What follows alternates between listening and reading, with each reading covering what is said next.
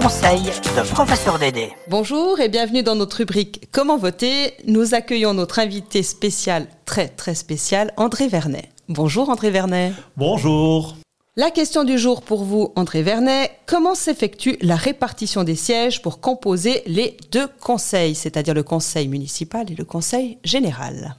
Les sept sièges du conseil municipal et les 30 sièges du conseil général sont attribués aux partis politiques selon le système proportionnel. Cela signifie que chaque parti obtient un nombre de sièges correspondant à la proportion de suffrages qu'il a obtenu. Ensuite, à l'intérieur des partis, les sièges sont attribués aux candidats ayant obtenu le plus grand nombre de voix sur leur liste. Merci beaucoup.